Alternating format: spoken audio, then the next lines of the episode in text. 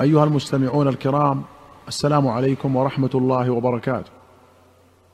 في كتاب الفضائل باب فضائل الصحابة والتابعين أخرج البخاري ومسلم عن أنس أن رسول الله صلى الله عليه وسلم قال إن لكل أمة امينا وإن أميننا أيتها الأمة أبو عبيدة بن الجراح ولمسلم أن أهل اليمن قدموا على رسول الله صلى الله عليه وسلم فقالوا ابعث معنا رجلا يعلمنا السنة والإسلام. فأخذ بيد أبي عبيدة بن الجراح فقال هذا أمين هذه الأمة.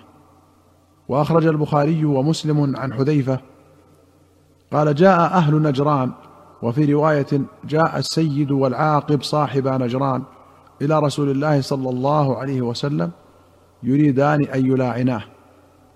فقال أحدهما لصاحبه لا تفعل.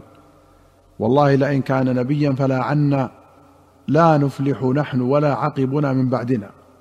قال إنا نعطيك ما سألتنا. وابعث معنا رجلا أمينا ولا تبعث معنا إلا أمينا. فقال صلى الله عليه وسلم لأبعثن معكما رجلا أمينا حق أمين حق أمين. فاستشرف لها أصحاب رسول الله صلى الله عليه وسلم. فقال قم يا أبا عبيدة بن الجراح. فلما قام قال رسول الله صلى الله عليه وسلم هذا أمين هذه الأمة. قوله يلاعناه ان يباهلاه بأن يدعو كل فريق بالعذاب على المبطل. وذكر ابن إسحاق بإسناد مرسل أن ثمانين آية من أول سورة آل عمران نزلت في ذلك. يشير إلى قول الله تعالى فمن حاجك فيه من بعد ما جاءك من العلم الآية. وقولهم نعطيك ما سألتنا أي من الجزية. وأخرج مسلم عن ابن أبي مليكة قال سمعت عائشة وسئلت من كان رسول الله صلى الله عليه وسلم مستخلفا لو استخلف؟ قالت أبو بكر. فقيل لها ثم من بعد أبي بكر؟ قالت عمر. قيل لها من بعد عمر؟ قالت أبو عبيدة بن الجراح. ثم انتهت إلى هذا. وأخرج مسلم عن أنس رضي الله عنه قال آخى رسول الله صلى الله عليه وسلم بين أبي طلحة وأبي عبيدة. وأخرج الشيخان عن جابر رضي الله عنه قال قال رسول الله صلى الله عليه وسلم يوم الأحزاب من يأتينا بخبر القوم؟ فقال الزبير أنا. ثم قال من يأتينا بخبر القوم؟ فقال الزبير أنا. ثم قال من يأتينا بخبر القوم؟ فقال الزبير أنا. ثم قال النبي صلى الله عليه وسلم إن لكل نبي حواريا وإن حواري الزبير. وفي رواية قال ندب رسول الله صلى الله عليه وسلم الناس يوم الخندق فانتدب الزبير ثلاثا وذكره. قوله ندبهم فانتدب الزبير أي دعاهم للجهاد وحرضهم عليه فأجابه الزبير. وحواري الرجل هو خاصته وناصره. وأخرج الشيخان عن عبد الله بن الزبير رضي الله عنهما قال كنت يوم الأحزاب جعلت أنا وعمر بن أبي سلمة في النساء في أطم حسان بن ثابت فكان يطأطئ لي مرة فأنظر وأطأطئ له مرة فينظر فنظرت فإذا أنا بالزبير على فرسه يختلف إلى بني قريظة مرتين أو ثلاثا فلما رجعت قلت يا ابت رأيتك تختلف. قال أو هل رأيتني يا بني؟ قلت نعم. قال كان رسول الله صلى الله عليه وسلم قال من يأتي بني قريظة فيأتيني بخبرهم. فانطلقت.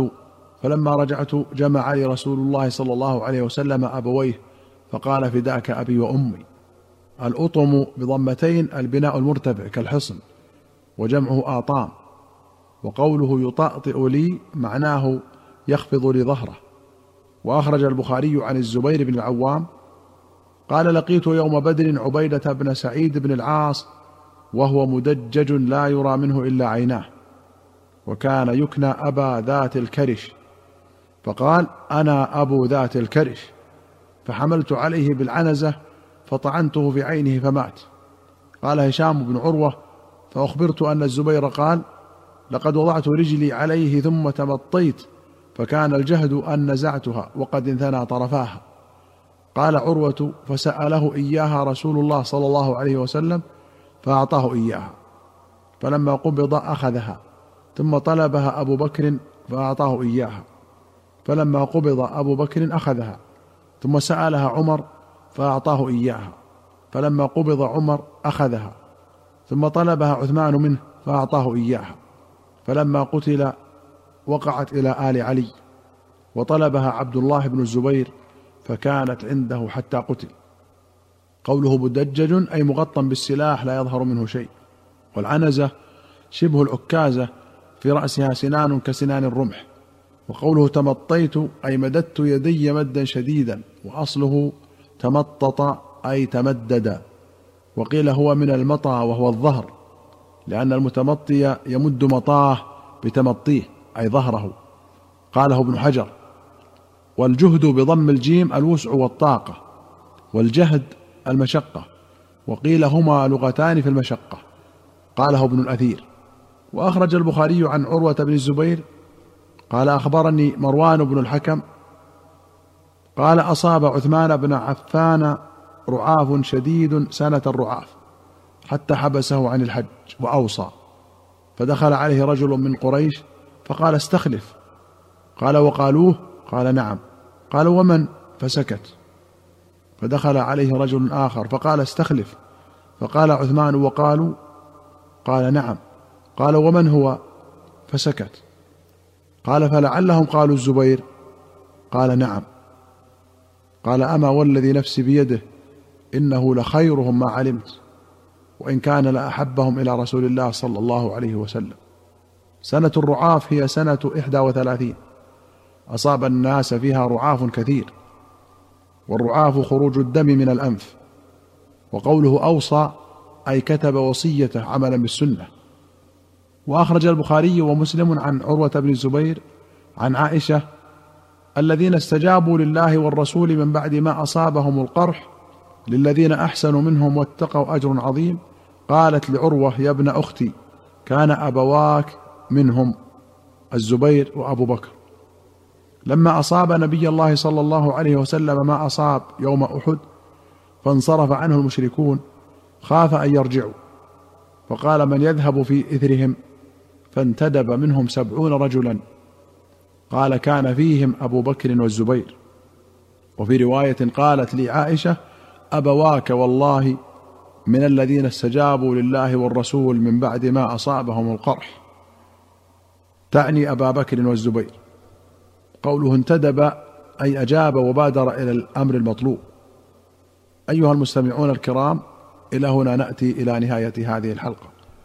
حتى نلقاكم في حلقة قادمة إن شاء الله. نستودعكم الله. والسلام عليكم ورحمة الله وبركاته.